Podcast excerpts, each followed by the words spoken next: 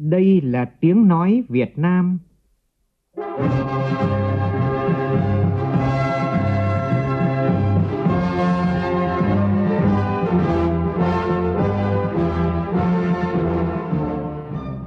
là tiếng nói Việt Nam, phát thanh từ Hà Nội, thủ đô nước Cộng hòa xã hội chủ nghĩa Việt Nam.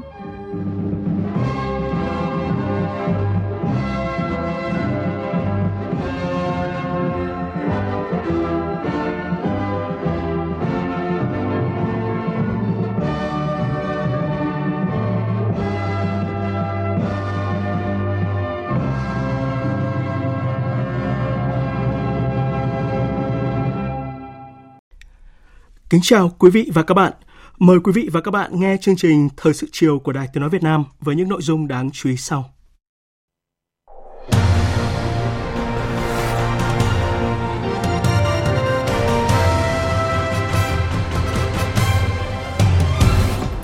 Phát biểu tại lễ kỷ niệm 75 năm thành lập Liên hiệp các hội văn học nghệ thuật Việt Nam, Tổng Bí thư Nguyễn Phú Trọng yêu cầu đẩy mạnh đổi mới sáng tạo, đáp ứng yêu cầu chấn hưng văn hóa, xây dựng con người Việt Nam thời kỳ mới.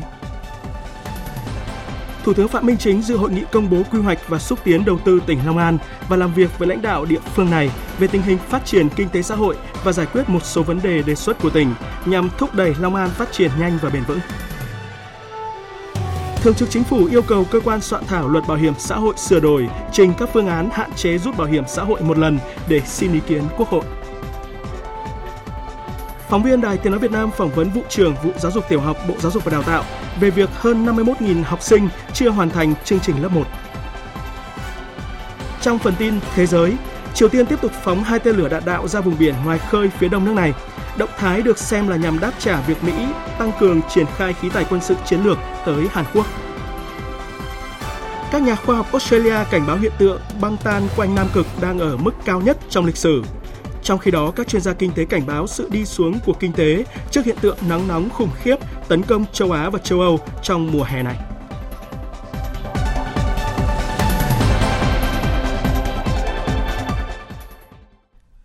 Bây giờ là nội dung chi tiết. Sáng nay tại Hà Nội, Liên hiệp các hội văn học nghệ thuật Việt Nam tổ chức lễ kỷ niệm 75 năm ngày thành lập 25 tháng 7. Phát biểu tại buổi lễ, Tổng Bí thư Nguyễn Phú Trọng mong muốn văn nghệ sĩ không để sự tầm thường dễ dãi ám ảnh mình, cần học hỏi đúc rút những bài học tốt từ thế hệ đi trước để đi xa hơn, vững vàng hơn, hòa nhịp đập với trái tim dân tộc. Phản ánh của phóng viên Văn Hiếu. Bày tỏ vui mừng tới dự lễ kỷ niệm 75 năm ngày thành lập Liên hiệp các hội văn học nghệ thuật Việt Nam, tổ chức chính trị xã hội nghề nghiệp của những người hoạt động sáng tạo văn học nghệ thuật, yêu nước và cách mạng đã đồng hành với gắn bó với Đảng, với dân tộc và nhân dân trong suốt 3 phần tư thế kỷ qua. Tổng Bí thư Nguyễn Phú Trọng cho rằng trong lịch sử phát triển hàng nghìn năm của dân tộc, văn hóa, văn học nghệ thuật Việt Nam đã hun đúc lên một truyền thống sâu sắc và độc đáo. Đó là nền văn hóa văn học nghệ thuật yêu nước và nhân văn, gắn bó máu thịt với nhân dân và dân tộc, trở thành nguồn sức mạnh nội sinh to lớn, góp phần rất quan trọng vào sự nghiệp dựng nước, giữ nước và phát triển đất nước anh chị em văn nghệ sĩ dưới mái nhà chung của Liên hiệp các hội văn học nghệ thuật Việt Nam đã có sự phát triển trưởng thành đầy ấn tượng, góp phần to lớn vào công cuộc sáng tạo ra các sản phẩm văn hóa, đáp ứng nhu cầu hưởng thụ ngày càng cao của nhân dân, đưa văn hóa ngày càng thấm sâu vào mọi lĩnh vực của đời sống xã hội, xứng đáng là lực lượng nòng cốt sáng tạo các giá trị văn hóa, là đội ngũ văn nghệ sĩ chiến sĩ tin cậy của Đảng, nhà nước và nhân dân. Với các kết quả đã đạt được, văn học nghệ thuật đã góp phần quan trọng vào nhiệm vụ xây dựng môi trường văn hóa, xây dựng con người, đấu tranh với mọi biểu hiện sai trái, tạo ra bầu không khí lành mạnh trong xã hội. Tuy nhiên, tổng bí thư nguyễn phú trọng cũng chỉ rõ một số tồn tại, hạn chế, yếu kém trong hoạt động của hội cần sớm được khắc phục. Như tình trạng vẫn còn một số người phai nhạt mục tiêu, lý tưởng cách mạng, xem nhẹ trách nhiệm xã hội và nghĩa vụ công dân khi các tác phẩm của họ thường xa rời thực tiễn đời sống của đất nước, của nhân dân. Một số phát ngôn, viết hồi ký, sách báo, trang điện tử, sử dụng mạng xã hội có nội dung thiếu xây dựng, thậm chí rất cực đoan. Mong các đồng chí hết sức cho vấn đề này.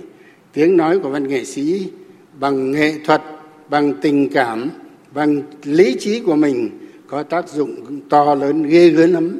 trong đồng bào xã hội của chúng ta đặc biệt là đối với một dân tộc Việt Nam đầy truyền thống văn hóa lịch sử rất đáng tự hào hiếm có trên thế giới này. Tổng Bí thư Nguyễn Phú Trọng cũng chỉ rõ những thách thức mới đối với sự nghiệp phát triển văn hóa, xây dựng con người Việt Nam trong thời kỳ mới, đồng thời cho rằng phải tiếp tục xây dựng, giữ gìn và phát triển mạnh mẽ hơn nữa nền văn hóa văn học nghệ thuật Việt Nam tiên tiến đậm đà bản sắc dân tộc, thực sự là nền tảng tinh thần, là động lực phát triển và soi đường cho quốc dân đi. Như bác hồ đã dạy, xây dựng con người việt nam mới vừa là mục tiêu, vừa là động lực cho sự phát triển bền vững đất nước, như chủ tịch hồ chí minh đã từng căn dặn.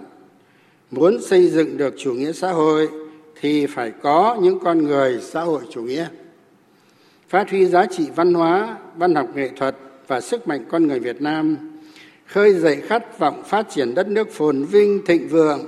tạo ra sức mạnh tổng hợp của toàn dân tộc để tận dụng mọi thời cơ vượt qua mọi thách thức thực hiện thành công mục tiêu đưa nước ta trở thành một quốc gia phát triển theo định hướng xã hội chủ nghĩa vào giữa thế kỷ 21. Trong sự nghiệp cao cả vĩ đại này của toàn dân tộc, tôi xin nhắc lại đội ngũ trí thức bao gồm trí thức khoa học công nghệ và trí thức khoa học xã hội nhân văn, trong đó có trí thức văn nghệ sĩ có vai trò đặc biệt quan trọng bởi vì trí thức nhân tài chính là nguyên khí của quốc gia là vốn liếng quý báu của dân tộc. Cha ông ta đã dạy hiền tài là nguyên khí của quốc gia nguyên khí thịnh thì đất nước mạnh và càng lớn lao. Nguyên khí suy thì thế nước yếu và càng xuống thấp. Đừng để tình trạng này nó xảy ra.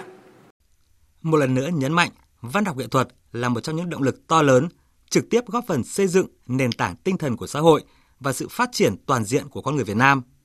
Tổng Bí thư Nguyễn Phú Trọng nêu rõ: Hơn lúc nào hết, người nghệ sĩ phải bám sát cuộc sống,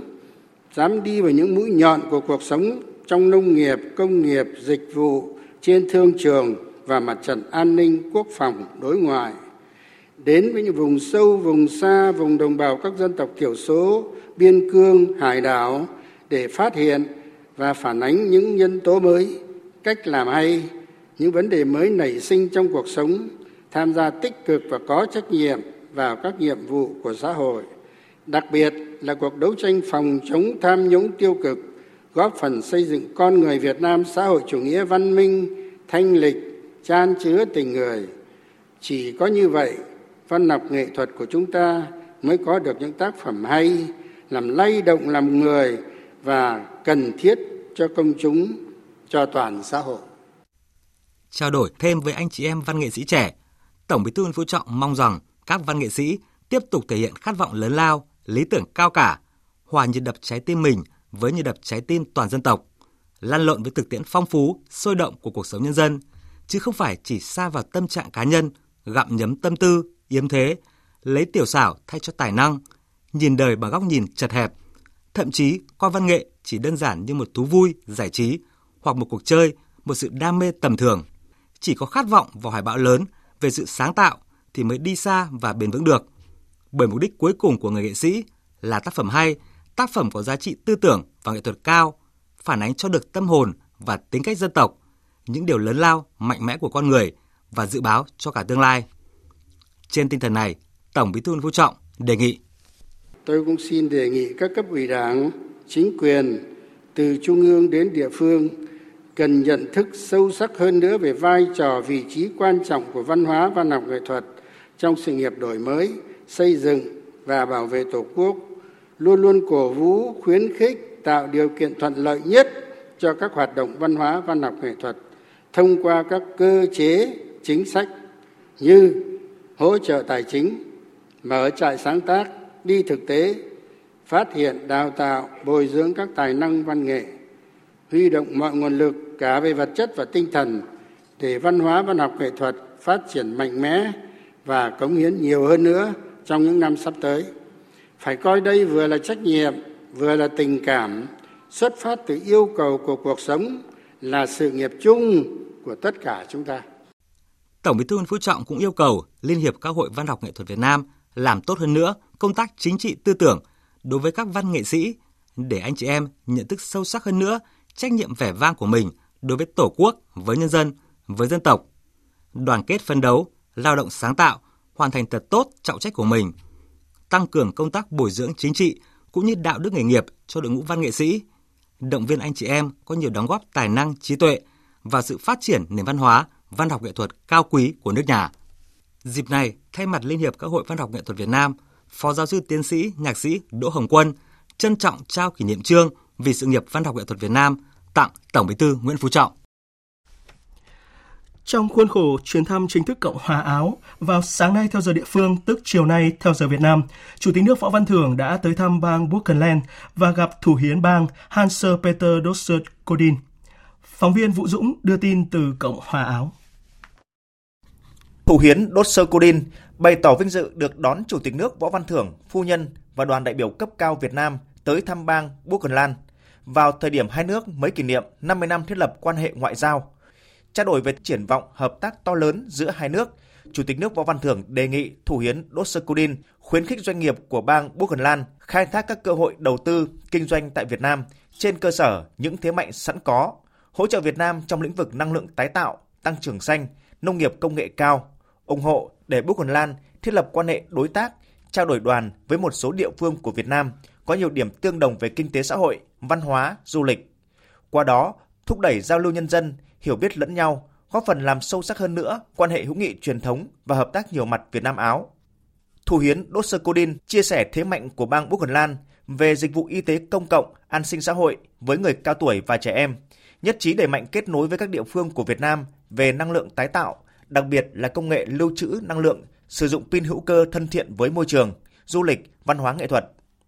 Thủ hiến bang Burgenland đánh giá cao các ý kiến gợi mở của Chủ tịch nước Võ Văn Thưởng, khẳng định Burgenland mong muốn kết nối hợp tác với các địa phương của Việt Nam, nhất là về đầu tư thương mại trong bối cảnh Hiệp định Thương mại Tự do Việt Nam EU đang được triển khai hiệu quả, phát triển bền vững, giao lưu nhân dân, qua đó đóng góp hiệu quả cho việc củng cố và mở rộng hợp tác giữa hai nước. Bang Burgenland là một trong 9 bang nằm ở cực đông của Cộng hòa Áo, từ một địa phương bị tàn phá nặng nề sau chiến tranh thế giới thứ hai. Đến nay, bang đã trở thành khu vực có tốc độ phát triển khá cao ở châu Âu, với mức GDP tăng trưởng trung bình 3% một năm. Được thiên nhiên ưu đãi với hơn 300 ngày nắng trong năm, Burgenland là bang tiên phong về phát triển năng lượng tái tạo ở Áo với sản lượng điện từ năng lượng gió đạt gần 150% nhu cầu sử dụng. Đây cũng là vùng trồng nho quan trọng và là địa phương thu hút du khách hàng đầu của Áo với nhiều di sản thiên nhiên thế giới được UNESCO công nhận, nhiều công trình kiến trúc đặc sắc và cũng là quê hương của các thiên tài âm nhạc. Trước đó, Chủ tịch nước Võ Văn Thưởng đã dành thời gian tới thăm gia đình tiến sĩ vật lý Nguyễn Duy Hà, nhà khoa học người Việt có uy tín trong lĩnh vực nghiên cứu khoa học vật lý lượng tử tại châu Âu và thế giới. Tiến sĩ Nguyễn Duy Hà, sinh năm 1971, hiện là chuyên gia vật lý lượng tử nhiệt độ thấp. Giáo sư giảng dạy tại Đại Bách Khoa Viên là nhóm nghiên cứu số 1 của Áo và là một trong 7 nhóm nghiên cứu nhiệt độ thấp hàng đầu của châu Âu. Đánh giá cao tiến sĩ Nguyễn Duy Hà về những thành tựu và đóng góp trong hành trình nghiên cứu, ứng dụng khoa học công nghệ – Chủ tịch nước nhấn mạnh, Đảng, Nhà nước luôn mong muốn người Việt Nam ở nước ngoài nói chung, giới trí thức, khoa học công nghệ Việt Nam ở nước ngoài nói riêng đạt được những thành tựu mới trong nghiên cứu khoa học, giảng dạy và trong cuộc sống. Chủ tịch nước mong muốn, với kinh nghiệm quý báu của mình, tiến sĩ Nguyễn Duy Hà sẽ tăng cường kết nối với các nhà khoa học, đội ngũ trí thức trong nước, vừa kết hợp nghiên cứu, vừa đề xuất hoàn thiện chính sách, đồng thời chia sẻ niềm đam mê để tìm kiếm kết quả vượt bậc trong khoa học, đóng góp cho sự nghiệp phát triển khoa học công nghệ của đất nước. Chiều nay, Thủ tướng Phạm Minh Chính làm việc với Ban Thường vụ tỉnh ủy Long An về tình hình phát triển kinh tế xã hội và giải quyết một số đề xuất kiến nghị của tỉnh nhằm thúc đẩy Long An phát triển nhanh và bền vững. Phản ánh của phóng viên Vũ Khuyên. Báo cáo tại buổi làm việc, lãnh đạo tỉnh Long An cho biết, mặc dù còn nhiều khó khăn thách thức nhưng trong 6 tháng đầu năm 2023, tình hình kết quả phát triển kinh tế xã hội của tỉnh đạt được một số kết quả quan trọng Tổng sản phẩm trên địa bàn 6 tháng năm 2023 ước đạt 3,43%. Lãnh đạo tỉnh Long An kiến nghị đến Thủ tướng Chính phủ, các bộ ngành liên quan xem xét thành lập khu kinh tế Long An ở huyện Cần Duộc, Cần Đước, hỗ trợ tỉnh Long An xây dựng các tuyến giao thông kết nối vùng, bố trí vốn cho tỉnh xây dựng các tuyến kè chống sạt lở trên địa bàn tỉnh biểu dương những nỗ lực và đánh giá cao kết quả mà Đảng bộ, chính quyền và nhân dân Long An đã đạt được trong thực hiện nhiệm vụ phát triển kinh tế xã hội thời gian qua. Thủ tướng đã phân tích về tiềm năng thế mạnh và những tồn tại hạn chế, khó khăn thách thức và bài học kinh nghiệm.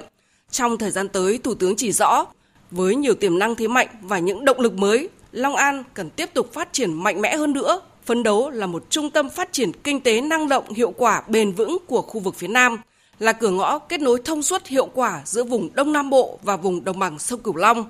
Thủ tướng chỉ rõ, Long An cần thực hiện hiệu quả chiến lược trọng tâm để tạo sự phát triển bứt phá bền vững, nâng tầm vị thế Long An dựa trên các trụ cột là nông nghiệp sinh thái là trọng tâm, công nghiệp xanh, công nghệ cao, chế biến chế tạo, năng lượng là đột phá, dịch vụ là bệ đỡ, đưa Long An trở thành điểm trung chuyển hàng hóa trong khu vực thúc đẩy tăng trưởng xanh, chuyển đổi số, đổi mới sáng tạo, nguồn nhân lực chất lượng cao, kết cấu hạ tầng kỹ thuật kinh tế xã hội đô thị đồng bộ hiện đại. Đồng thời, khai thác hiệu quả các tiềm năng lợi thế, kết nối hiệu quả với các trung tâm kinh tế thành phố Hồ Chí Minh và vùng Đông Nam Bộ, khai thác tốt lợi thế đầu mối kết nối với Campuchia. Phát huy nguồn lực về con người, truyền thống văn hóa lịch sử, quan tâm phát triển văn hóa ngang tầm với kinh tế, bảo đảm an sinh xã hội và bảo vệ môi trường. Thủ tướng yêu cầu triển khai hiệu quả quy hoạch tỉnh, phát huy tiềm năng khác biệt cơ hội nổi trội lợi thế cạnh tranh, tạo động lực mới. Tổ chức không gian phát triển theo mô hình một trung tâm, hai hành lang kinh tế, ba vùng kinh tế xã hội, sáu trục động lực. Chủ động tích cực tham gia hoạt động liên kết vùng đồng bằng sông Cửu Long với thành phố Hồ Chí Minh và vùng Đông Nam Bộ. Đa dạng hóa các nguồn lực đầu tư, đẩy mạnh hình thức PPP, quản lý chặt chẽ và sử dụng vốn đầu tư hiệu quả, phát triển mạng lưới giao thông đồng bộ hiệu quả, đặc biệt là chú trọng bảo vệ môi trường, chống ô nhiễm, ứng phó hiệu quả với thiên tai, biến đổi khí hậu, tình trạng sạt lở, bảo tồn thiên nhiên và đa dạng sinh học. Chúc Long An các ông chí thực hiện thành công cái nghị quyết đại hội đảng bộ của các ông chí góp phần thực hiện thành công cái nghị quyết đại hội đảng toàn quốc lần thứ 13. Chúc các ông chí thành công trong cái việc thực hiện cái bản quy hoạch mà sáng nay chúng ta vừa công bố xây dựng Long An trở thành một cái tỉnh phát triển nhanh phát triển bền vững, giữ vững cái an ninh quốc phòng, thiết lập khu vực phòng thủ vững chắc về quốc phòng an ninh, trật tự an toàn xã hội, phòng tuyến, hợp tác, cạnh tranh kinh tế quốc tế ở khu vực biên giới và làm sao cho nâng cao cái đời sống tinh thần vật chất của nhân dân ngày một ấm no và hạnh phúc rồi góp phần xây dựng đất nước Việt Nam hùng cường thịnh vượng. Trước đó vào sáng nay, Thủ tướng Phạm Minh Chính đã dự hội nghị công bố quy hoạch và xúc tiến đầu tư tỉnh Long An. Phát biểu tại hội nghị, Thủ tướng Chính phủ Phạm Minh Chính đề nghị Long An khẩn trương triển khai quyết liệt đồng bộ hiệu quả quy hoạch tỉnh, nhất là các ngành, lĩnh vực tiềm năng, lợi thế của tỉnh. Đẩy mạnh chuyển dịch cơ cấu kinh tế gắn với đổi mới mô hình tăng trưởng, nâng cao năng suất và năng lực cạnh tranh, dựa trên nền tảng chuyển đổi số, khoa học công nghệ và đổi mới sáng tạo, phát triển kinh tế xanh, kinh tế tuần hoàn, thích ứng với biến đổi khí hậu. Tập trung đầu tư kết cấu hạ tầng kinh tế xã hội, nhất là hạ tầng giao thông, hệ thống đô thị, khu công nghiệp và cụm công nghiệp, chú trọng phát triển nhà ở xã hội, nhà ở cho công nhân, trong đó tạo điều kiện thuận lợi về đất đai, thủ tục hành chính, huy động các doanh nghiệp và người dân tham gia, tập trung phát triển logistics, đóng vai trò trung chuyển cho vùng đồng bằng sông Cửu Long tiếp tục đẩy mạnh cải cách thủ tục hành chính, cải thiện môi trường đầu tư kinh doanh, nâng cao năng lực cạnh tranh, tăng cường đối thoại kịp thời giải quyết những khó khăn vướng mắc, tạo thuận lợi cho nhà đầu tư, doanh nghiệp, xây dựng bộ máy tinh gọn, nâng cao hiệu lực, hiệu quả. Đặc biệt, Thủ tướng đề nghị tỉnh cần tập trung nâng cao chất lượng nguồn nhân lực.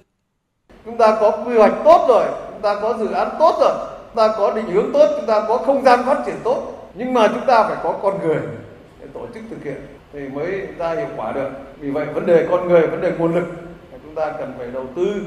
và đầu tư ngay từ cái giáo dục. Có giáo dục tốt thì mới có được cái chuẩn bị cho cái chất lượng tốt và đặc biệt cho kỹ năng, nhất là kỹ năng nghề. Và ta phân luồng cái giáo dục ra để không lãng phí. Đảo Long An phải chú ý vấn đề này. Để chúng ta phải nâng cao dân trí à, bồi dưỡng nhân lực và đào tạo nhân tài thì đây là những chủ trương rất lớn của chúng ta. Đối với cộng đồng doanh nghiệp, nhà đầu tư, Thủ tướng đề nghị. Đối với cộng đồng doanh nghiệp và nhà đầu tư thì tôi đề nghị là có cái chiến lược kinh doanh lâu dài, bền vững, thực hiện đúng cam kết đầu tư thỏa thuận hợp tác,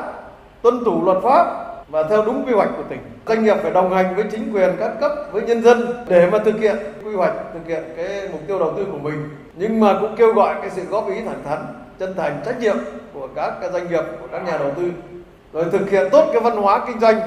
Tức là lợi ích thì hài hòa rủi ro thì phải chia sẻ và hài hòa cái lợi ích giữa nhà nước doanh nghiệp và người dân. Rồi đảm bảo chế độ chính sách cho người lao động rồi tích cực tham gia bảo đảm an sinh xã hội. Các doanh nghiệp được trao giấy chứng nhận ngày hôm nay ấy, rồi tôi tin chắc là những cái giấy phép đầu tư thì ờ, cam kết rồi theo luật pháp thì chúng ta phải làm rồi những cái nhà đang nghiên cứu về đầu tư thì cũng cố gắng đẩy nhanh cái tiến độ nghiên cứu và góp phần xây dựng cho tỉnh Long An phát triển nhanh bền vững. Đối với các bộ ngành trung ương, Thủ tướng yêu cầu các bộ ngành liên quan giải quyết kịp thời hiệu quả những kiến nghị đề xuất của tỉnh và người dân doanh nghiệp, kịp thời hoàn thiện các quy định pháp luật về cơ chế chính sách liên quan, phối hợp chặt chẽ với tỉnh Long An, đánh giá thực trạng, có giải pháp cải thiện môi trường đầu tư, tạo điều kiện thuận lợi tiết giảm chi phí cho các doanh nghiệp và nhà đầu tư. Sáng nay tại nhà Quốc hội, Chủ tịch Quốc hội Vương Đình Huệ đã tiếp Đại sứ Cộng hòa Indonesia tại Việt Nam Denny Abdi và Đại sứ Cộng hòa Hồi giáo Iran tại Việt Nam Ali Alba Nazari. Tin của phóng viên Lê Tuyết. Tiếp đại sứ Cộng hòa Indonesia tại Việt Nam, Danny Adi, Chủ tịch Quốc hội Vương Đình Huệ nhấn mạnh Việt Nam là nước đối tác chiến lược duy nhất của Indonesia tại khu vực Đông Nam Á. Trong chuyến thăm cấp nhà nước của Chủ tịch nước Việt Nam tới Indonesia năm 2022, hai nước đã hoàn tất đàm phán phân định vùng đặc quyền kinh tế. Chủ tịch Quốc hội bày tỏ hy vọng hai bên sẽ sớm thúc đẩy cơ quan lập pháp mỗi nước xem xét phê chuẩn để sớm thực thi thỏa thuận quan trọng này.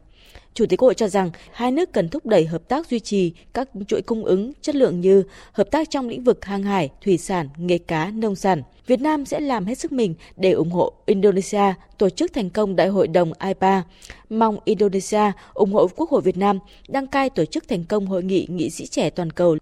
nhất trí với ý kiến của Chủ tịch Quốc hội Vương Đình Huệ về hai nước đã hoàn tất đàm phán phân định vùng đặc quyền kinh tế, đại sứ Indonesia cho rằng việc hai bên hoàn tất đàm phán phân định vùng đặc quyền kinh tế sẽ giúp hai nước mở rộng hợp tác trong các lĩnh vực chế biến, nuôi trồng thủy sản, hợp tác nghề cá, góp phần bảo đảm an ninh lương thực cho khu vực. Tiếp đại sứ Cộng hòa Hồi giáo Iran tại Việt Nam Ali Aba Narari, Chủ tịch Quốc hội Vương Đình Huệ nhấn mạnh Việt Nam luôn coi trọng thúc đẩy quan hệ hữu nghị và hợp tác nhiều mặt với Iran, bày tỏ vui mừng khi năm 2023 là năm hai nước kỷ niệm 50 năm thiết lập quan hệ ngoại giao. Từ ngày 15 đến 17 tháng 9, Quốc hội Việt Nam và IPU sẽ tổ chức hội nghị sĩ trẻ toàn cầu lần thứ 9. Chủ tịch Hội Vương Đình Huệ đề nghị đại sứ tiếp tục phối hợp thúc đẩy để Quốc hội Iran tham dự hội nghị. Nhấn mạnh năm 2023 có ý nghĩa quan trọng đối với quan hệ hai nước, Đại sứ Iran cho biết hai bên sẽ tổ chức nhiều sự kiện kỷ niệm, bao gồm các chuyến thăm cấp cao giữa hai nước. Việt Nam và Iran có nhiều điểm tương đồng để tăng cường hợp tác, nhất là trong các lĩnh vực năng lượng, công nghiệp, nông nghiệp. Mong muốn hai nước nỗ lực khai thác các tiềm năng hợp tác để mang lại lợi ích cho nhân dân hai nước. Đại sứ Iran khẳng định tầm quan trọng của ngoại giao nghị viện, hoan nghênh việc Quốc hội, các cơ quan của Quốc hội hai nước và các nhóm nghị sĩ hữu nghị tăng cường hợp tác, tiếp tục ủng hộ lẫn nhau tại các diễn đàn nghị viện đa phương. Chiều nay, Chủ tịch Quốc hội Vương Đình Huệ đã làm việc với Ban Thường vụ Thành ủy Hà Nội về việc thực hiện các nghị quyết của Quốc hội về phục hồi và phát triển kinh tế xã hội tại địa phương, về tình hình triển khai nghị quyết số 97 của Quốc hội về thí điểm tổ chức mô hình chính quyền đô thị tại Hà Nội và nghị quyết số 115 của Quốc hội về thí điểm một số cơ chế chính sách tài chính ngân sách đặc thù đối với Hà Nội và việc xây dựng dự án luật thủ đô sửa đổi. Tại buổi làm việc, đại diện các ủy ban của Quốc hội, các bộ ngành liên quan đánh giá cao kết quả thành phố Hà Nội đạt được trong thời gian qua. Đặc biệt thành phố đã khai thác tương đối hiệu quả các chính sách đặc thù mà nghị quyết của Quốc hội đã trao cho.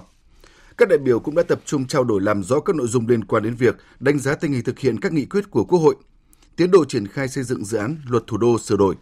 Các nội dung chính của dự thảo luật bảo đảm khả thi đồng bộ hiệu quả, thúc đẩy sự phát triển của thủ đô trong thời gian tới. Phát biểu tại buổi làm việc, Chủ tịch Quốc hội lưu ý trên cơ sở tổng kết thực tiễn, đây là căn cứ rất quan trọng để đề xuất kiến tạo các chính sách phát triển thủ đô. Thể chế hóa các quan điểm mới nhất trực tiếp nhất liên quan đến Hà Nội, liên quan đến thủ đô Hà Nội là nghị quyết số 15 của Bộ Chính trị năm 2022 với mục tiêu là xây dựng phát triển thủ đô xứng đáng là trung tâm đầu não chính trị quốc gia, trái tim của cả nước. Trung tâm lớn về kinh tế, văn hóa, giáo dục đào tạo, khoa học công nghệ và hội nhập quốc tế. Xây dựng thủ đô Hà Nội trở thành đô thị thông minh hiện đại, xanh sạch đẹp, an ninh an toàn, xứng đáng với truyền thống mục tiêu là văn hiến văn minh, hiện đại phát triển nhanh và bền vững, có sức lan tỏa để thúc đẩy vùng đồng bằng sông Hồng, vùng kinh tế trọng điểm Bắc Bộ và cả nước cùng phát triển.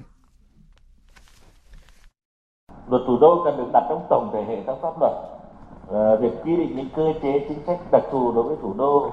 là rất là cần thiết và cần phải được thuyết minh về cái tính đúng đắn hợp lý hiệu quả và khả thi của nó à, các cái cơ chế chính sách đặc thù của thủ đô có thể khác với các cái luật hiện hành về cùng một nội dung một lĩnh vực thì cái này thì mới gọi là đặc thù đồng thời cũng phải phù hợp với quy định của hiến pháp và phù hợp với chủ trương của đảng và xử lý tốt mối quan hệ giữa việc áp dụng luật thủ đô và các luật chuyên ngành được quốc hội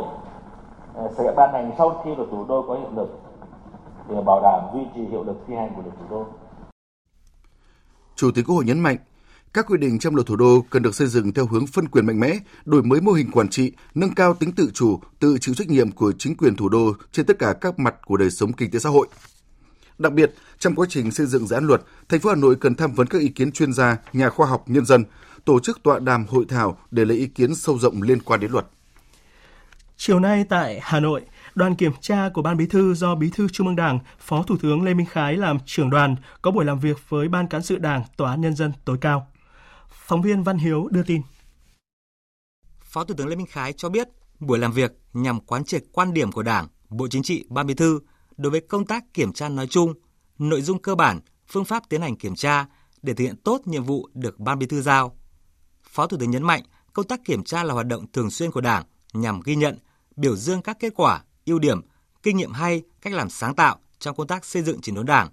Đồng thời, chỉ ra những khó khăn, vướng mắc, hạn chế, khuyết điểm, từ đó đề ra các giải pháp hiệu quả để thực hiện tốt hơn nữa trong thời gian tới. Nội dung thì là kiểm tra cái việc lãnh đạo, chỉ đạo và tổ chức thực hiện cái kết luận số 21 của Ban chấp hành Trung ương ngày 25 tháng 10 năm 2021 về đẩy mạnh xây dựng và chỉnh đốn đảng và hệ thống chính trị kiên quyết là ngăn chặn, đẩy lùi, xử lý nghiêm các cái cán bộ và đảng viên suy thoái về tư tưởng chính trị, đạo đức, lối sống tự chuyển biến, tự chuyển hóa mà lần này thì tập trung vào cái nội dung là đẩy mạnh cái công tác phòng chống tham nhũng tiêu cực gắn với lại cái việc thực hiện cái chỉ thị số 26 ngày 9 tháng 11 năm 2018 của Bộ Chính trị về tăng cường cái sự lãnh đạo của Đảng đối với cái cơ quan bảo vệ pháp luật trong cái việc mà điều tra và xử lý các vụ việc quán mà phức tạp là dư luận quan tâm. Để công tác kiểm tra thực hiện theo đúng mục đích yêu cầu đề ra, Phó Thủ tướng Lê Minh Khái yêu cầu các thành viên trong đoàn tiến hành kiểm tra theo đúng quy định, bảo đảm công tâm, khách quan, hiệu quả, không ảnh hưởng tới hoạt động bình thường của tòa và các đơn vị trực thuộc. Trước đó, đầu giờ chiều nay, Phó Thủ tướng Lê Minh Khái cùng đoàn công tác đã thăm Trung tâm Giám sát và điều hành hoạt động Tòa án Nhân dân tối cao. Thời sự VOV, nhanh, tin cậy, hấp dẫn. Kỷ niệm 76 năm ngày Thương binh Liệt sĩ 27 tháng 7, sáng nay Đại tướng Phan Văn Giang, Ủy viên Bộ Chính trị, Phó Bí thư Quân ủy Trung ương, Bộ trưởng Bộ Quốc phòng đã đến dâng hương tri ân các đồng chí nguyên lãnh đạo Đảng, Nhà nước và quân đội. Bộ trưởng đã đến thăm các gia đình Thượng tướng Lê Khả Phiêu, nguyên Tổng Bí thư, nguyên Chủ tịch Tổng cục Chính trị, Quân đội Nhân dân Việt Nam. Đại tướng Lê Đức Anh, nguyên Ủy viên Bộ Chính trị, nguyên Chủ tịch nước, nguyên Bộ trưởng Bộ Quốc phòng và các đồng chí nguyên Ủy viên Bộ Chính trị, nguyên Bộ trưởng Bộ Quốc phòng. Đại tướng Võ Nguyên Giáp, Đại tướng Văn Tiến Dũng, Đại tướng Đoàn Khuê và Đại tướng Chu Huy Mân, nguyên chủ nhiệm Tổng cục Chính trị Quân đội Nhân dân Việt Nam. Các đồng chí nguyên Tổng tham mưu trưởng Quân đội Nhân dân Việt Nam, nguyên Thứ trưởng Bộ Quốc phòng, Đại tướng Lê Trọng Tấn, Đại tướng Hoàng Văn Thái, Đại tướng Phùng Quang Thanh. Đại tướng Phan Văn Giang ân cần thăm hỏi sức khỏe, đời sống của thân nhân các đồng chí nguyên lãnh đạo quân đội, đồng thời mong muốn thân nhân các đồng chí tiếp tục phát huy truyền thống gia đình, chung tay đóng góp cho sự phát triển của đất nước, sự lớn mạnh của quân đội. Dịp 27 tháng 7 này, Bộ Y tế cũng tổ chức nhiều hoạt động dân hương tưởng niệm các anh hùng liệt sĩ tại tỉnh Quảng Trị, Hà Giang, Hà Tĩnh, gặp mặt tri ân thân nhân các gia đình thương binh liệt sĩ là cán bộ công chức viên chức người lao động tại cơ quan Bộ Y tế. Vào sáng nay, Bộ trưởng Bộ Y tế Đào Hồng Lan đã đến thăm gia đình cụ Doãn Ngọc Trâm là mẹ của liệt sĩ bác sĩ Đặng Thùy Trâm. Nhà tưởng niệm 13 liệt sĩ hy sinh trên đường vào cứu hộ công nhân thủy điện Giao Trăng, tỉnh Thừa Thiên Huế đã hoàn thành vào hôm nay sau hơn 3 tháng thi công. Phóng viên Lê Hiếu tại miền Trung đưa tin. Công trình nhà tưởng niệm liệt sĩ tại tiểu khu số 7 được khởi công xây dựng từ đầu tháng 4 năm 2023, Nơi đây, ngày 13 tháng 10 năm 2020, đoàn 13 cán bộ chiến sĩ của quân khu 4 và tỉnh Thừa Thiên Huế hy sinh trong lúc làm nhiệm vụ cứu hộ cứu nạn 17 công nhân mất tích vụ sạt lở thủy điện Rào Trăng Ba. Nhà bia tưởng niệm liệt sĩ tại tiểu khu số 7 có tổng mức đầu tư 6,5 tỷ đồng, trong đó 3 tỷ đồng từ nguồn quỹ đền ơn đáp nghĩa của quân khu 4, còn lại trích từ ngân sách tỉnh Thừa Thiên Huế. Dự án xây dựng được giao cho Bộ Chỉ huy quân sự tỉnh Thừa Thiên Huế làm chủ đầu tư. Ông Nguyễn Thanh Bình, Phó Chủ tịch Ủy ban dân tỉnh Thừa Thiên Huế cho biết. Bia tưởng niệm được hoàn thành vào đúng dịp kỷ niệm 76 năm ngày thương binh liệt sĩ. Đây là một việc làm hết sức có ý nghĩa để ghi nhớ các anh hùng liệt sĩ hy sinh trên tuyến đường 71 trong suốt các cuộc kháng chiến, cũng như trong thời bình. Trong đó có các anh hùng liệt sĩ đã ngã xuống trong công tác cứu nạn cứu hộ vào năm 2020 tại thủy điện Rào Trăng. Đây là một cái chia sẻ những cái nỗi đau mất mát tấm lòng gửi đến các thân nhân liệt sĩ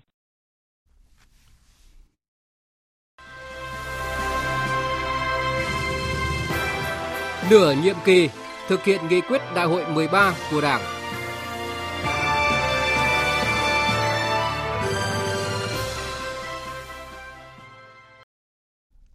Thưa quý vị, thưa các bạn, thời gian qua, các hoạt động ngoại giao của nước ta có nhiều bước chuyển tích cực và sôi động, thể hiện qua nhiều chuyến thăm cấp cao giữa Việt Nam và các nước, cũng như sự tham gia đóng góp của Việt Nam vào các cơ chế đa phương trên toàn cầu. Điều này được bạn bè quốc tế đánh giá cao và góp phần không nhỏ vào việc nâng cao vị thế của Việt Nam trên trường quốc tế.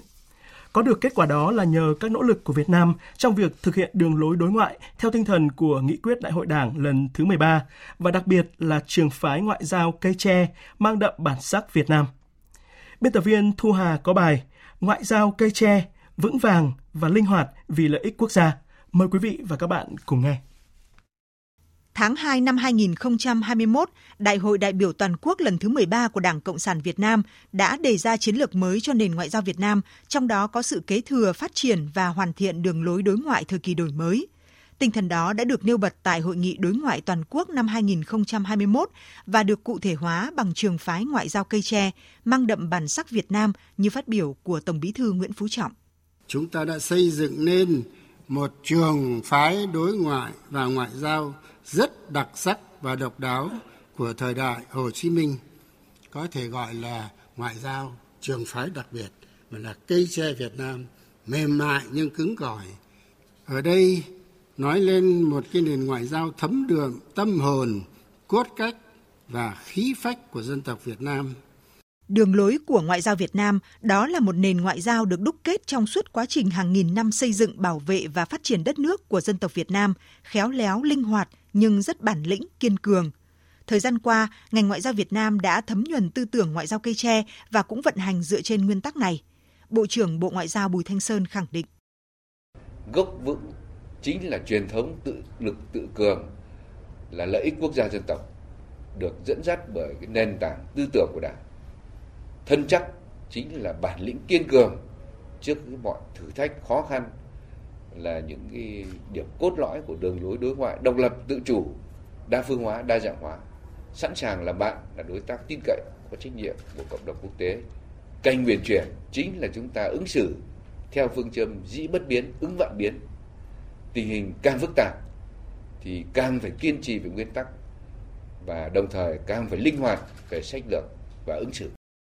việc triển khai đường lối đối ngoại mang đậm bản sắc cây tre Việt Nam tiếp tục đem tới những thắng lợi của ngoại giao Việt Nam, nâng cao vị thế của Việt Nam trong mắt bạn bè quốc tế.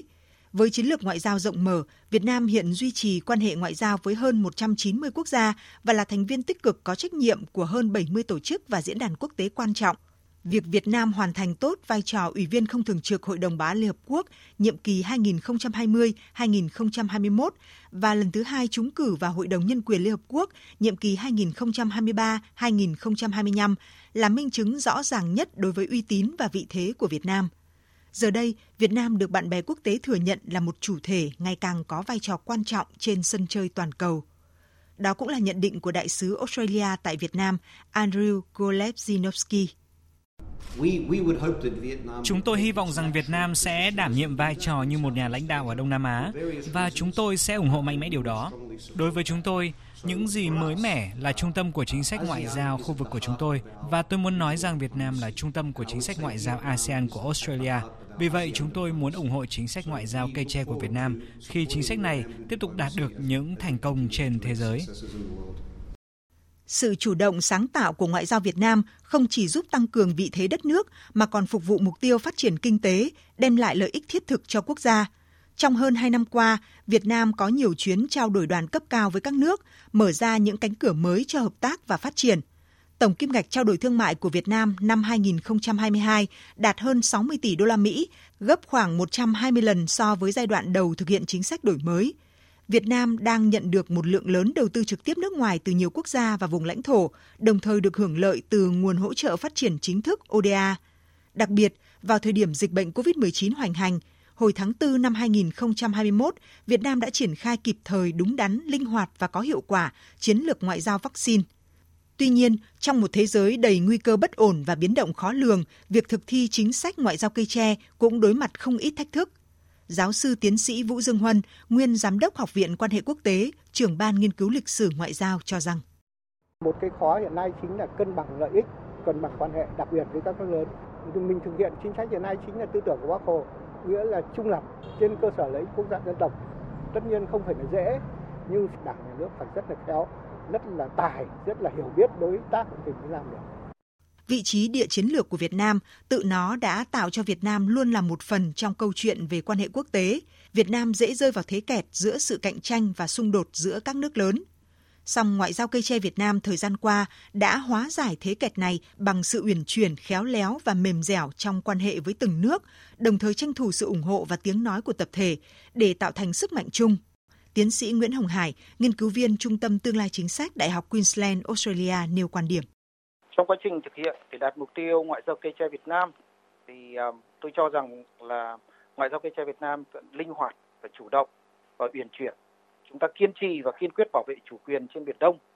nhưng chúng ta không cực đoan để xảy ra xung đột.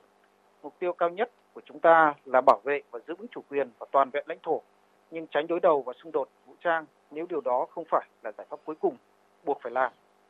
Đảm bảo môi trường hòa bình và ổn định để phát triển đó chính là cái mục tiêu cao nhất của chúng ta. Ngoại giao cây tre vững vàng và linh hoạt dựa trên thế kiềng ba chân, đối ngoại đảng, ngoại giao nhà nước và đối ngoại nhân dân đã làm nên bản sắc ngoại giao riêng có của Việt Nam. Đây sẽ tiếp tục là kim chỉ nam cho đối ngoại Việt Nam hướng tới mục tiêu xây dựng nền ngoại giao Việt Nam toàn diện hiện đại, góp phần bảo vệ Tổ quốc và xây dựng đất nước phồn vinh như nghị quyết Đại hội Đảng lần thứ 13 đã đề ra. Phấn đấu đến năm 2045, Việt Nam trở thành nước phát triển hiện đại. Chương trình thời sự xin được tiếp tục với những tin đáng chú ý khác.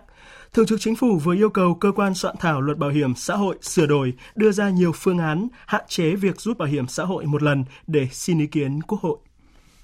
Cơ quan soạn thảo cần nghiên cứu bổ sung các biện pháp thiết thực hỗ trợ lao động, khuyến khích lao động tự nguyện hạn chế rút hoặc bảo lưu thời gian tham gia để hưởng quyền lợi hưu trí thay vì nhận bảo hiểm xã hội một lần.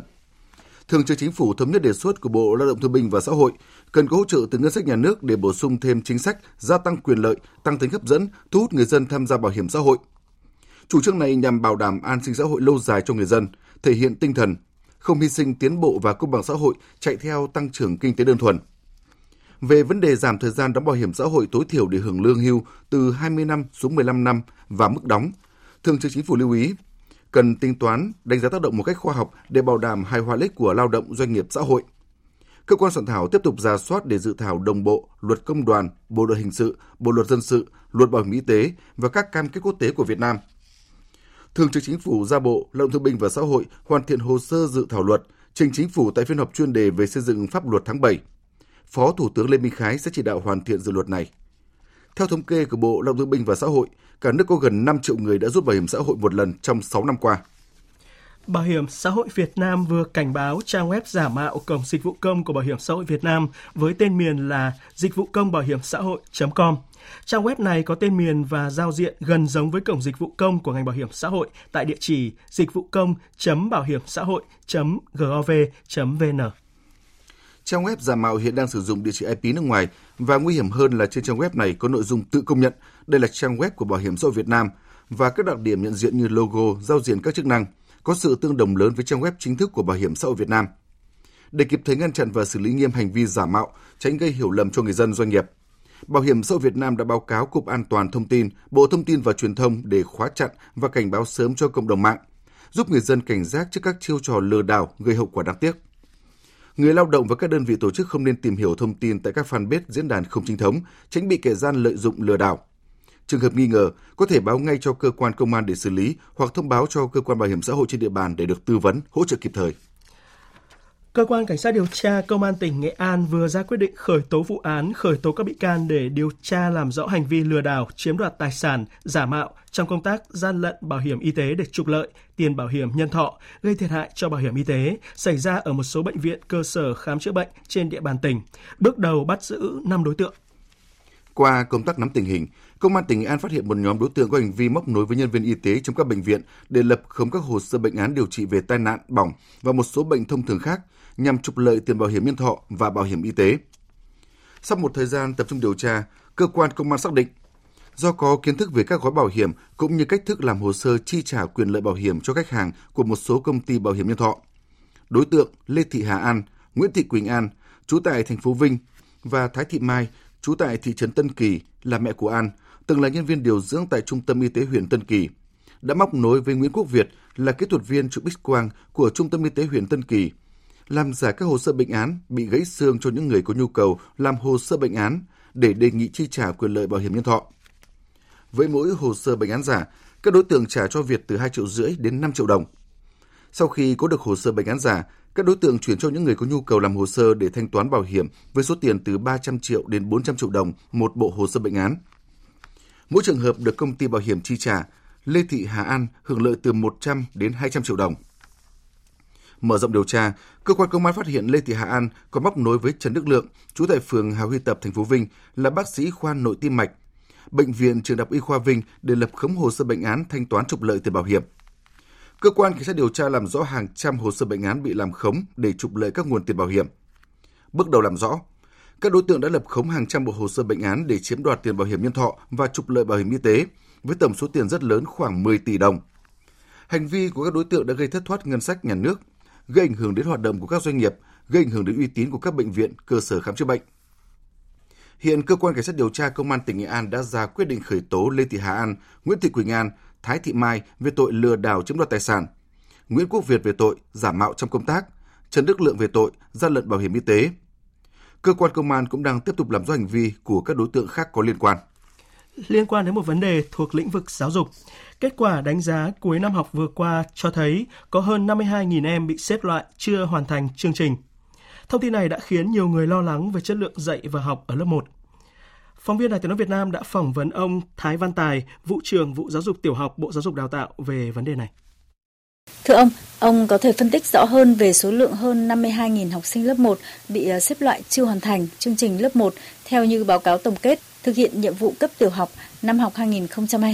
2022-2023 mà Bộ Giáo dục và Đào tạo mới công bố? Số liệu này thì chúng ta cập nhật và đánh giá vào khi kết thúc năm học. Cái kết quả này chúng tôi đánh giá một cách khách quan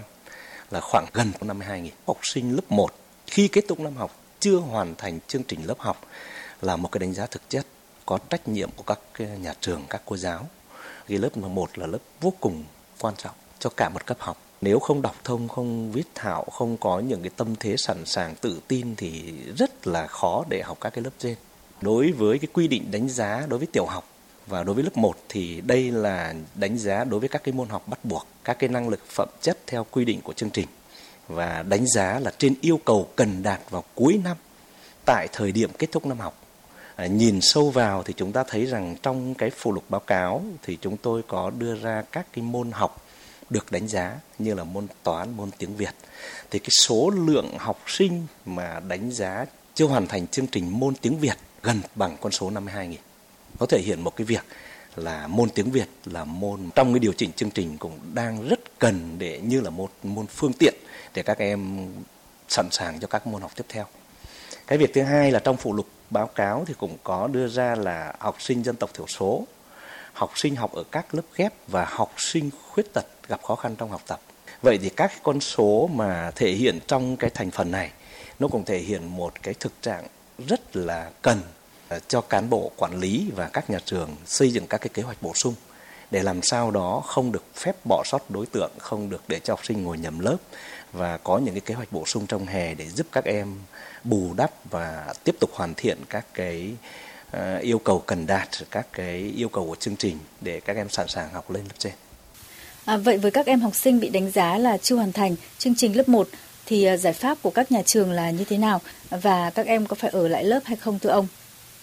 Trong cái biên chế thời gian năm học và các cái quy định về trách nhiệm của nhà trường ấy thì chúng ta thấy rằng là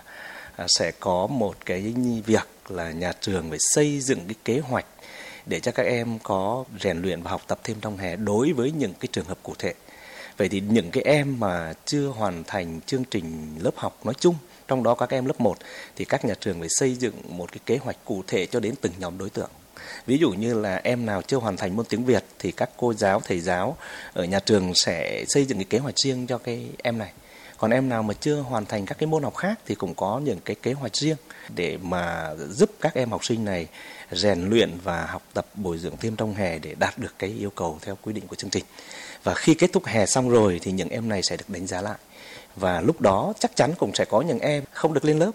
nhưng chắc chắn tỷ lệ nó sẽ là khác với con số được đánh giá vào cuối năm học. Vâng, xin cảm ơn ông.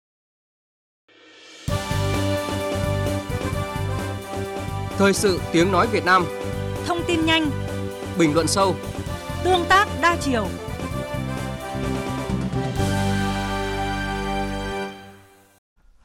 Hôm nay trả lời câu hỏi của phóng viên đề nghị cho biết quan điểm của Việt Nam về kết quả của bầu cử Quốc hội khóa 7 của Campuchia. Người phát ngôn Bộ Ngoại giao Việt Nam Phạm Thu Hằng cho biết, là nước láng giềng của Campuchia và cũng là thành viên ASEAN, Việt Nam luôn mong muốn Campuchia hòa bình ổn định và phát triển phồn vinh. Quan hệ hữu nghị và hợp tác toàn diện giữa Việt Nam và Campuchia ngày càng phát triển tốt đẹp vì lợi ích của nhân dân hai nước, vì hòa bình ổn định, hợp tác và phát triển ở khu vực và trên thế giới. Với tinh thần đó, Việt Nam chúc mừng Campuchia đã tổ chức thành công cuộc bầu cử Quốc hội khóa 7. Chuyển sang các tin thế giới đáng chú ý khác. Dạng sáng nay theo giờ Việt Nam, Triều Tiên tiếp tục phóng hai tên lửa đạn đạo ra vùng biển ngoài khơi phía đông nước này. Động thái được xem là nhằm đáp trả việc Mỹ tăng cường triển khai khí tài quân sự chiến lược tới Hàn Quốc. Tổng hợp của biên tập viên Thu Hoài. Quân đội Hàn Quốc lên án vụ phóng tên lửa là một sự khiêu khích nghiêm trọng, đe dọa hòa bình và ổn định khu vực. Trong khi đó, Thủ tướng Nhật Bản Kishida Fumio cảnh báo.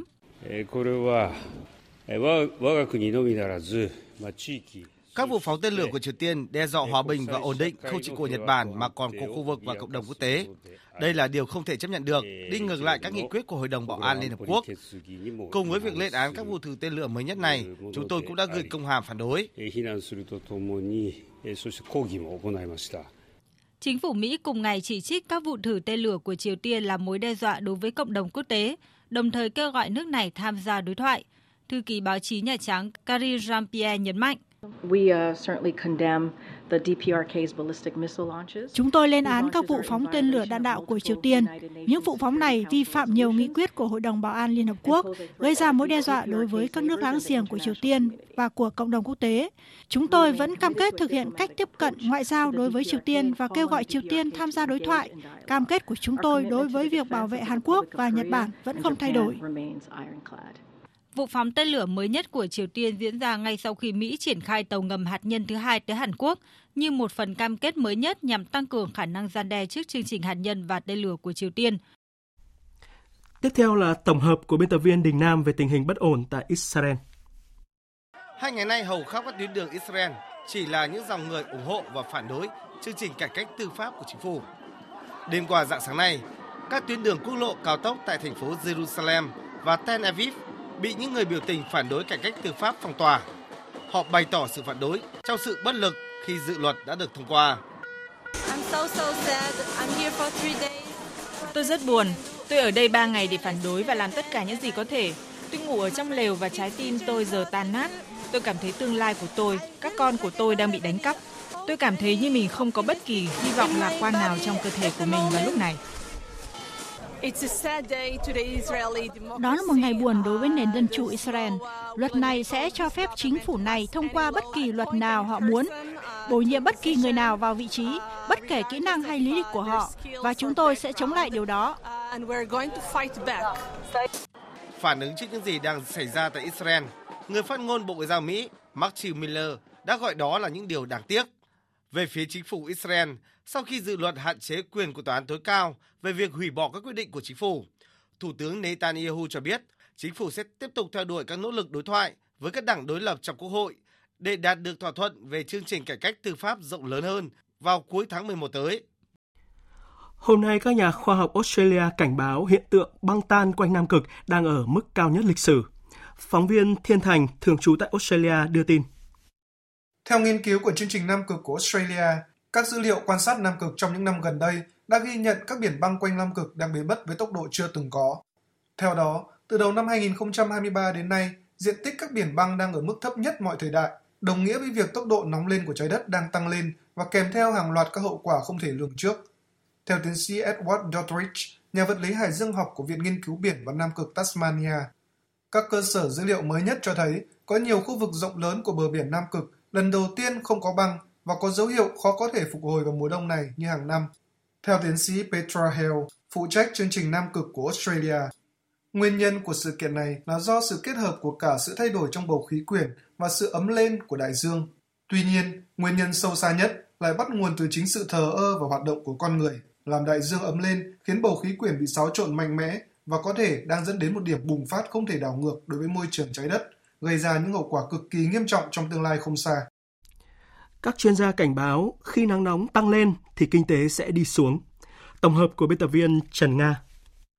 Nắng nóng khốc liệt đang tấn công miền Nam châu Âu, Mỹ và phần lớn Bắc bán cầu. Thiệt hại ban đầu chỉ là đóng cửa tạm thời các địa điểm du lịch, ngừng hoạt động ăn uống ngoài trời và gia tăng tiêu thụ điện cho máy điều hòa không khí. Tuy nhiên, về lâu dài, hậu quả kinh tế do nắng nóng nghiêm trọng hơn rất nhiều. Ông Christopher Callahan, nghiên cứu sinh tiến sĩ tại Đại học Dartmouth, Mỹ, phân tích.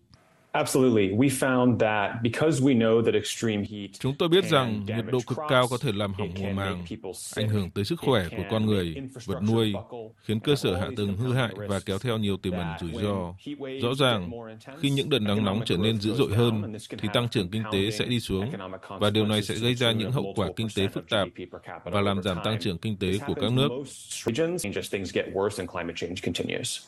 Theo phân tích của các nhà nghiên cứu, những thảm họa từ nắng nóng đang gây thêm áp lực lên chi tiêu công khi các chính phủ phải thay thế cơ sở hạ tầng bị hư hỏng và phải cung cấp các khoản trợ cấp và cứu trợ. Doanh thu thuế của nhà nước cũng có thể giảm khi thiên tai làm gián đoạn hoạt động kinh tế. Theo cảnh báo của Tổ chức Khí tượng Thế giới, hiện tượng El Nino kết hợp với biến đổi khí hậu có thể đẩy nhiệt độ toàn cầu lên mức chưa từng thấy. Tiếp theo là một số tin thể thao đáng chú ý.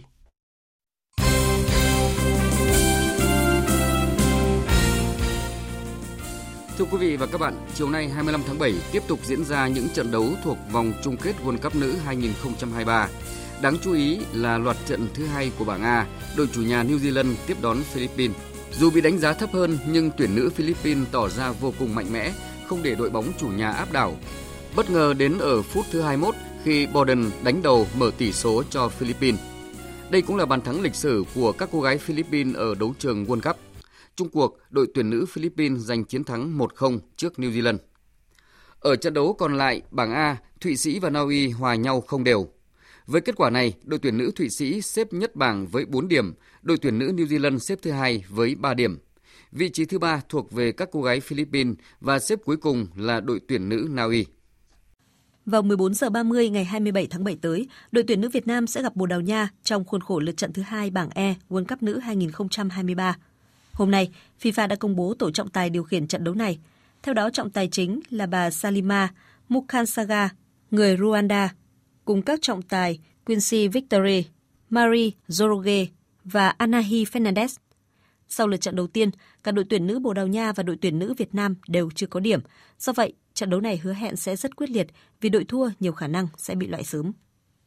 Nhà đương kim vô địch giải cờ vua Bian Grandmaster Lê Quang Liêm vừa có chiến thắng áp đảo trước Yu Yangji, kỳ thủ số 2 Trung Quốc sau 36 nước cờ tại giải cờ vua Bian Grandmaster 2023. Trước đó, Quang Liêm giành được hai chiến thắng ở nội dung cờ nhanh 2-0 và cờ chớp 1-0 trước siêu đại kiện tướng người Trung Quốc. Chiến thắng này giúp đương kim vô địch Lê Quang Liêm bước lên vị trí số 1 bảng xếp hạng giải cờ vua Bian Grand Master 2023 với 29,5 điểm. Tối nay, Lê Quang Liêm sẽ bước vào vòng 6 nội dung cờ tiêu chuẩn với Jule Mossad đến từ Pháp. Nếu giành được chiến thắng trong ván đấu này, Lê Quang Liêm gần như là bảo vệ thành công chức vô địch BN Grandmaster 2023. Sáng nay, 200 vận động viên, huấn luyện viên, đại diện cho các đội tuyển đang tập huấn tại Trung tâm huấn luyện thể thao quốc gia Hà Nội đã tới dân hương tưởng niệm các anh hùng liệt sĩ tại Nghĩa trang Mai Dịch Hà Nội và Nghĩa trang Liệt sĩ Hà Nội. Đây là hoạt động ý nghĩa được Trung tâm huấn luyện thể thao quốc gia Hà Nội tổ chức hàng năm nhằm giáo dục truyền thống đạo lý uống nước nhớ nguồn của dân tộc tới các thế hệ vận động viên, huấn luyện viên, vào 6 giờ 30 phút ngày 26 tháng 7 theo giờ Việt Nam, đội bóng mà Messi đang khoác áo là Inter Miami sẽ chạm trán Atlanta United trong khuôn khổ vòng bảng League Cup khu vực Bắc và Trung Mỹ. Trước thềm trận đấu, huấn luyện viên trưởng Tata Martino bên phía Inter Miami đã xác nhận Messi sẽ là đội trưởng của Inter Miami chỉ sau trận ra mắt. Ở vòng trước, Messi đã đá trận đầu tiên cho Inter Miami khi vào sân ở phút 54 gặp câu lạc bộ Cruz Azul. Siêu sao người Argentina đã lập công trên chấm đá phạt để đem về thắng lợi 2-1 cho đội nhà. Ở lượt trận tiếp theo, Messi và đồng đội sẽ tiếp đón Atlanta United, đội chỉ nhận 3 thất bại trong 12 trận gần nhất. Trong khi Inter Miami chỉ thắng 4 mà phải nhận tới 8 thất bại trong 15 trận đã qua.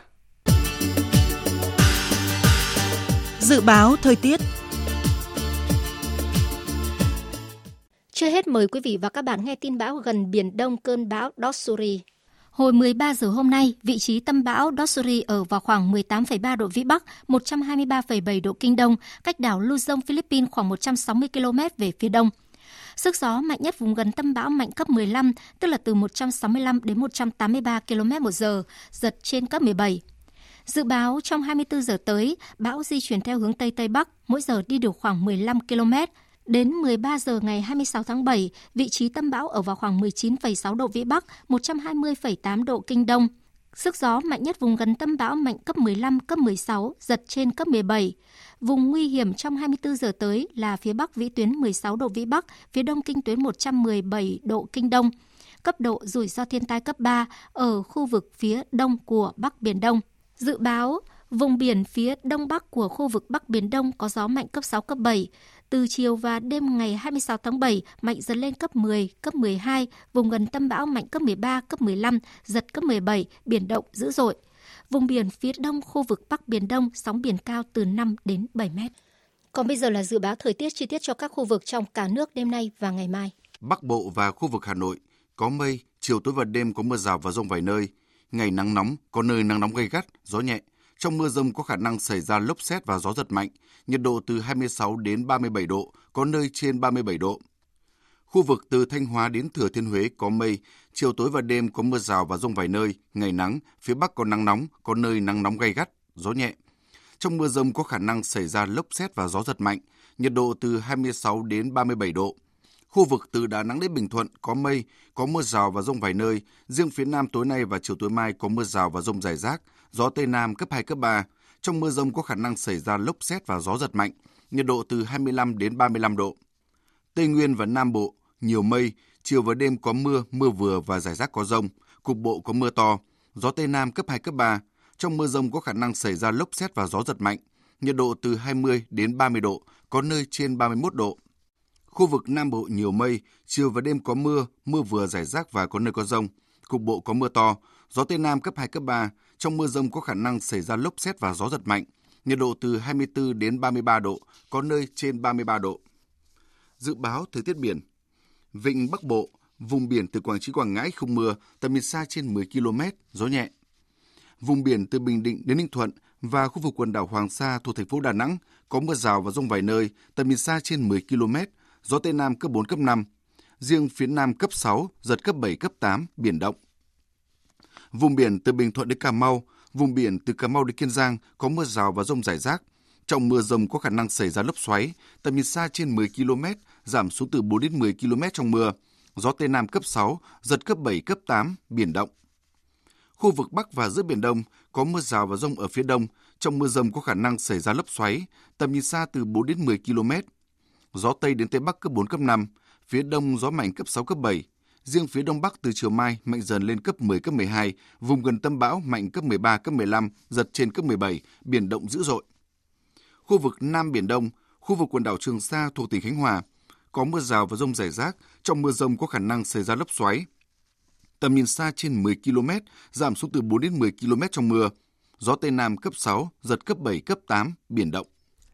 Tới đây, chúng tôi kết thúc chương trình Thời sự chiều nay. Chương trình do các biên tập viên Hải quân Minh Châu và Nguyễn Hằng thực hiện với sự tham gia của phát thanh viên Đoàn Hùng, kỹ thuật viên Nguyễn Mến, chịu trách nhiệm nội dung Lê Hằng. Cảm ơn quý vị và các bạn đã quan tâm theo dõi.